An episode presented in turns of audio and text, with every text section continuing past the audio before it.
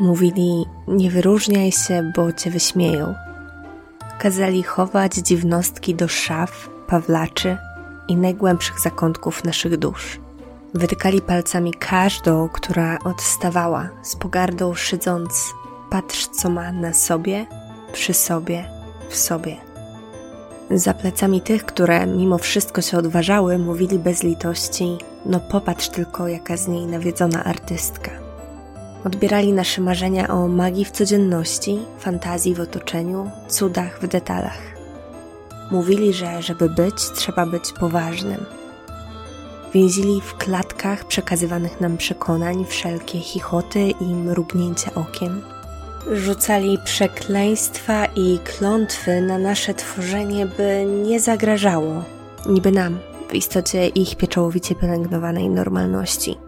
Wypleniali z nas kreatywność, odbierając magiczne myśli, rekwizyty i stroje.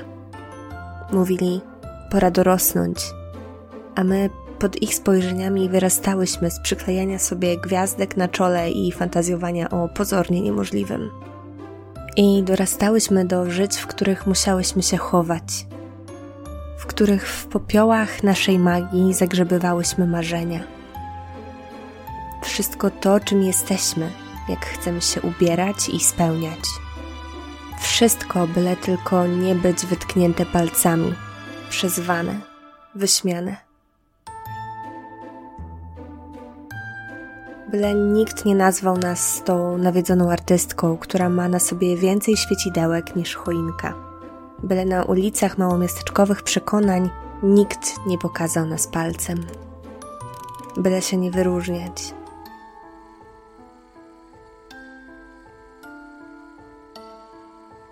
Wyrosłyśmy z bycia artystkami, a cuda, fantazje i marzenia przestały nas nawiedzać.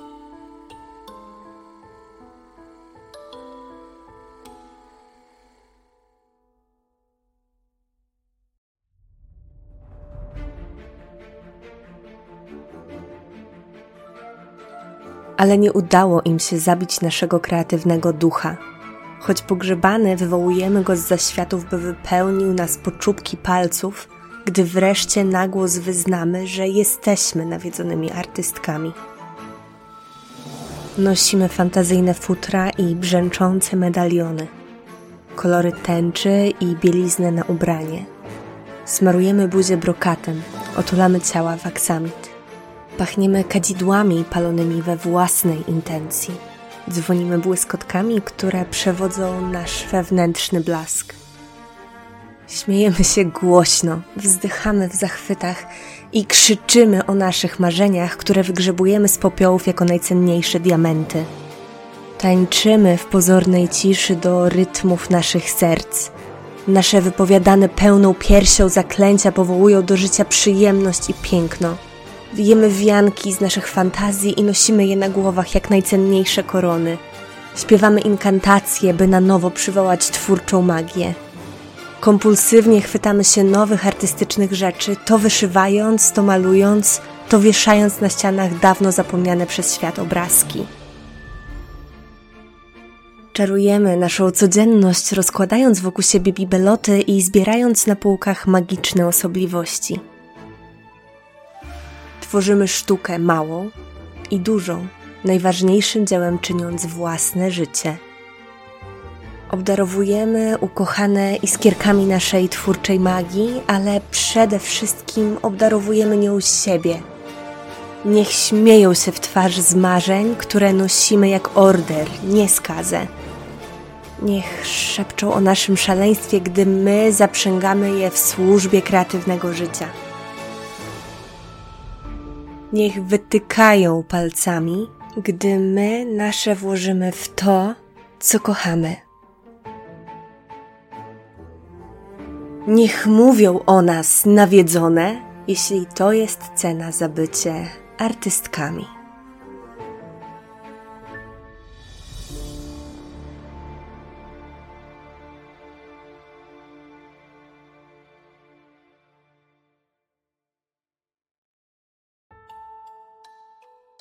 No dzień dobry, witam Was bardzo serdecznie w odcinku specjalnym podcastu Kreatywnie u Janoszuk, ale jak już jesteście w tym momencie odtwarzania, to wiecie, że to był odcinek specjalny, jest odcinek specjalny, no bo zamiast mojego standardowego intro przedstawiłam Wam manifest nawiedzonych artystek.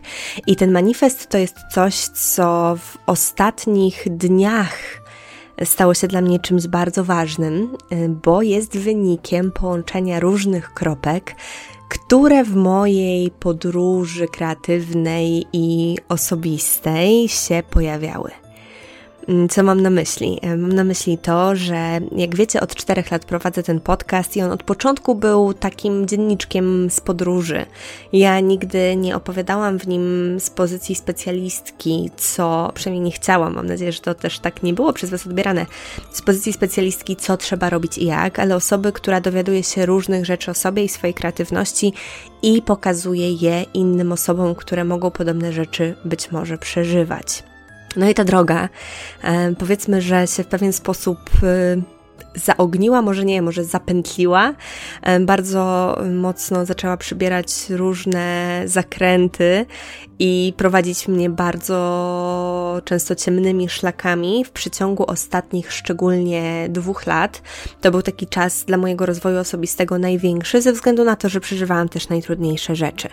No i ostatnio zaczynam wreszcie dochodzić do takiego miejsca, w którym nie dość, że jestem świadoma siebie, e, jestem świadoma swojej artystycznej strony, to jeszcze Jestem świadoma tego, jak wiele osób takie doświadczenia też w swoim życiu miało.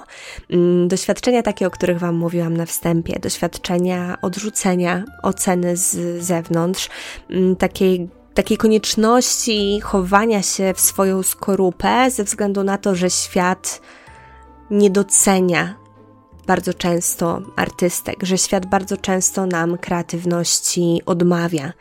Mm, bardzo często prowadzi nas zupełnie innymi szlakami ze względu na to, że tak jest bezpieczniej, ze względu na to, że to jest łatwiejsze, ze względu na to, że to jest poważniejsze. I wiele z nas tą kreatywność siłą rzeczy w trakcie dorastania musi odrzucić. I mam tu na myśli kreatywność nie tylko rozumianą jako potencjalne robienie rzeczy wielkich, tworzenie powieści, tworzenie e, wielkich arcydzieł malarskich. Nie. Mam tu na myśli też taką kreatywność codzienną.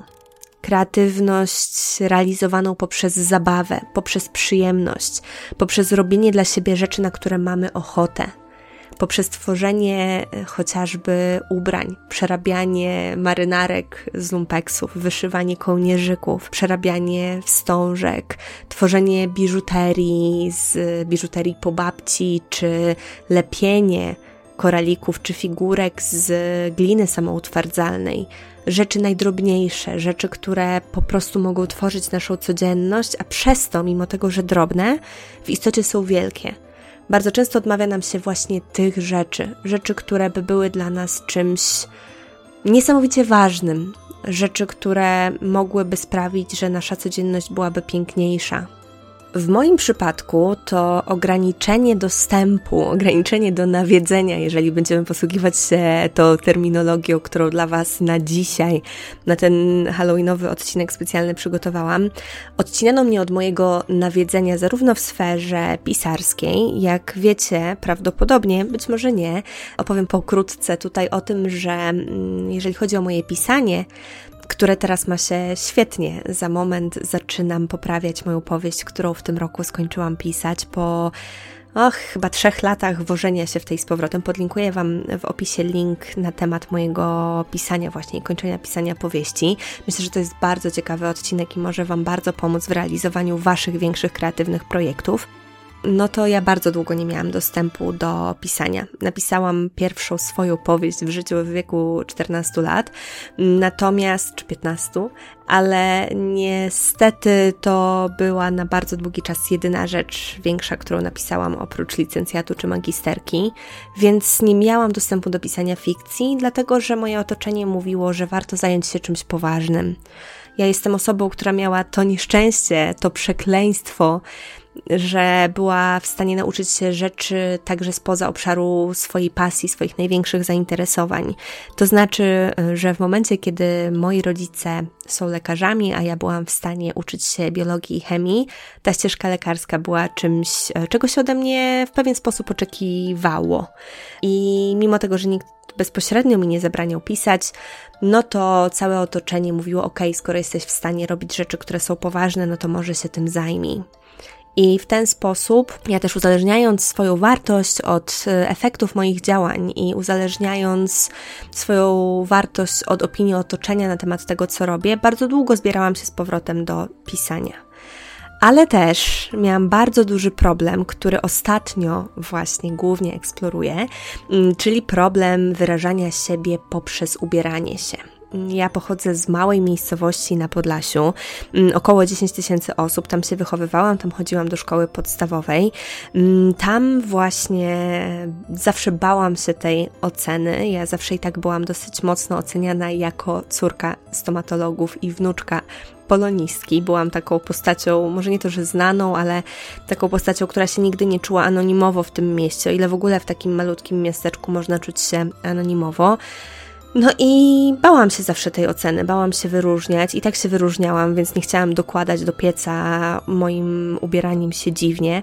A jeżeli zajrzelibyście do, zajrzałybyście do mojego albumu rodzinnego, wrzucę wam tutaj tego gifa, którego stworzyłam na potrzeby błyskletera, mm, to zauważyłybyście, że ja bardzo mocno wyrażałam się poprzez ubieranie się od najmniejszego, najmłodszego czasu, od bycia najmłodszą dziewczynką. Mam szereg niesamowitych zdjęć, na których przystrajam moją głowę takimi rzeczami jak arbuz, nocnik, rajstopy, no masa różnych rzeczy, naprawdę. I uwielbiałam się w ten sposób wyrażać, nakładając na siebie wszystko, co tylko miałam, a moi rodzice zachwyceni tymi pomysłami e, uwieczniali te rzeczy na kliszach, te, te, te efekty mojej dziecięcej kreatywności.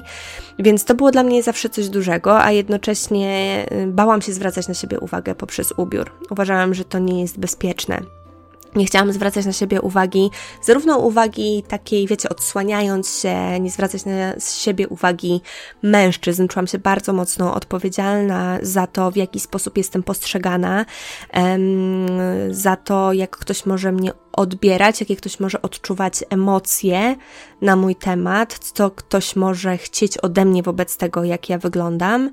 Mm, więc też w takiej bardziej około seksualnej formie, no bałam się pokazywać za dużo, bo bałam się, że jestem, znaczy czułam, że jestem odpowiedzialna za to, że ktoś może czegoś ode mnie chcieć, ja mogę wzbudzić w kimś jakieś oczekiwania. Myślę, że wiele dziewczynek w naszym świecie ma takie doświadczenie i dlatego też decyduję się mówić o tym na głos. Bałam się być widziana, bo bałam się być pożądana. I to było na pewno jedno z takich większych rzeczy, które sprawiały, że nie chciałam się za mocno odsłaniać właśnie, nawet niekoniecznie bardzo wyrażać, ale że raczej szłam w stronę, wiecie, za dużych swetrów, e, za dużych bluz, e, stylu takiego bardziej um, androgenicznego. Um, mam nadzieję, że dobrze to powiedziałam. No w każdym razie stylu, który, którego nie możemy przypisać kulturowo żadnej z płci, stylu luźnego, e, takiego, który by mnie właśnie zasłaniał, który pozwalałby mi się schować. Um, i tak samo w tej sferze takiego w ogóle wyróżniania się i ubierania się ekscentrycznie, to była dla mnie bardzo trudna rzecz, bo bardzo bałam się ze względu też na to, jak w moim otoczeniu były postrzegane osoby, które się ubierają no właśnie, trochę bardziej się odstawiają, wiecie. Moja babcia była taką osobą i moja mama bardzo tego nie lubiła ze względu na to, że babcia była po prostu osobą przemocową i wszystko, co się z nią kojarzyło, było takim aspektem trudnym. I to dla mnie też było zawsze trudne, że ja do babci byłam podobna pod wieloma względami, a niestety to nie było coś, co było jakoś szczególnie lubiane przez moją mamę. To nie tak, że kiedykolwiek powiedziała mi, że nie podoba jej się, jak się ubieram, ale mówiąc e, w taki właśnie sposób dystansujący się do osób, które właśnie ubierały się ekscentrycznie, e, nakładały na siebie coś dziwnego albo właśnie przystrajały się dużą ilością różnych ozdobników, no to naturalnie jako dziecko wklepałam sobie w głowę, że mogę zostać oceniona właśnie jako nawiedzona artystka, że przez otoczenie mogę być oceniona jako osoba, która jest jakoś tak, wiecie, odklejona. E, I to było dla mnie, to do, do, tych, do, do dzisiejszego dnia, e, dotychczas było dla mnie takim Powodem, dla którego ja nie byłam w stanie się w pełni wyrażać poprzez ubieranie się, a jak wiecie już e, dzisiaj, mm, po tym co Wam powiedziałam, ubieranie się jest dla mnie jednym z najważniejszych sposobów wyrazu swojej tożsamości w świecie. E, no i ostatnio, wracając do regularnego pisania porannych stron, czyli mojego dziennika, który piszę wzorem Julie Cameron i jej drogi artysty, czyli rano siadam do pisania, piszę strumieniem myśli, nie trzy strony, tak jak ona wskazuje, tylko staram się dużo, ale tyle, ile jestem w stanie. No to zaczęłam rozkminiać właśnie tą kwestię tego, tego strachu. E, I, I tak sobie nagle dosyć pomyślałam, E, wybierając się na jakieś właśnie rodzinne wydarzenie, gdzie mogę być też w ten sposób oceniana. Znaczy, wiecie, jakby nie to, że mogę, ale jakby projektuję sobie, że mogę, że ludzie mogą tak sobie o mnie pomyśleć, stwierdziłam, że kurde, w sumie skoro i tak inne osoby mogą pomyśleć, że wow, ale z niej nawiedzona artystka, to równie dobrze mogę wzorem chociażby osób queerowych przejąć tę kategorię, która jest dla mnie jakaś trudna, obraźliwa, um, oceniająca, przejąć ją na swoje i sama siebie nawiedzoną artystką nazwać. I słuchajcie, no to było, to było olśnienie, to było coś niesamowitego. To sprawiło, że ja nagle się zupełnie otworzyłam. Bo wiecie, w momencie, kiedy ktoś chciałby powiedzieć mi, wow, Ula, no ale z ciebie nawiedzona artystka, ja wiedząc, że jestem nawiedzoną artystką, sama siebie tak nazywając, mogę po prostu odpowiedzieć: Ależ tak, ależ przecież oczywiście, że jestem. I nie ma w tym absolutnie nic złego. Mogę być nawiedzona, jeżeli to ma oznaczać, że czerpię radość i przyjemność z bycia w świecie, stworzenia swojego świata piękniejszym poprzez moje ubranie, poprzez moje otoczenie, poprzez wszystko to, o czym mówię w manifestie. I, i stąd właśnie e, wpadłam na pomysł tego, żeby te kategorie nawiedzonej artystki od dzisiaj eksplorować i by dawać też Wam taką przestrzeń i możliwość do eksploracji tej kategorii, bo od dzisiaj chcę bardzo intensywnie na Instagramie tworzyć właśnie wokół tej kategorii, pokazywać Wam, jak się ubieram, jakie rzeczy na targach staroci czy w lumpeksach kupuję, jakie rytuały wokół mojego tworzenia, mm, pisania robię, jak chociażby zapalanie świeczki czy kadzidełka. Wszystko to, co potencjalnie przez świat może być uznawane za dziwne, za nieprzystające, za szalone, ale dla mnie jest elementem mojego pięknego, twórczego życia i nie chcę tego oddać za nic. Dlatego właśnie ta kategoria, dlatego właśnie ten manifest, bo stwierdziłam, że nie tylko ja tak mam. Nie tylko ja tak mam, że pragnę się wyrażać twórczo, a nie mogę, bo czuję, że będę oceniona.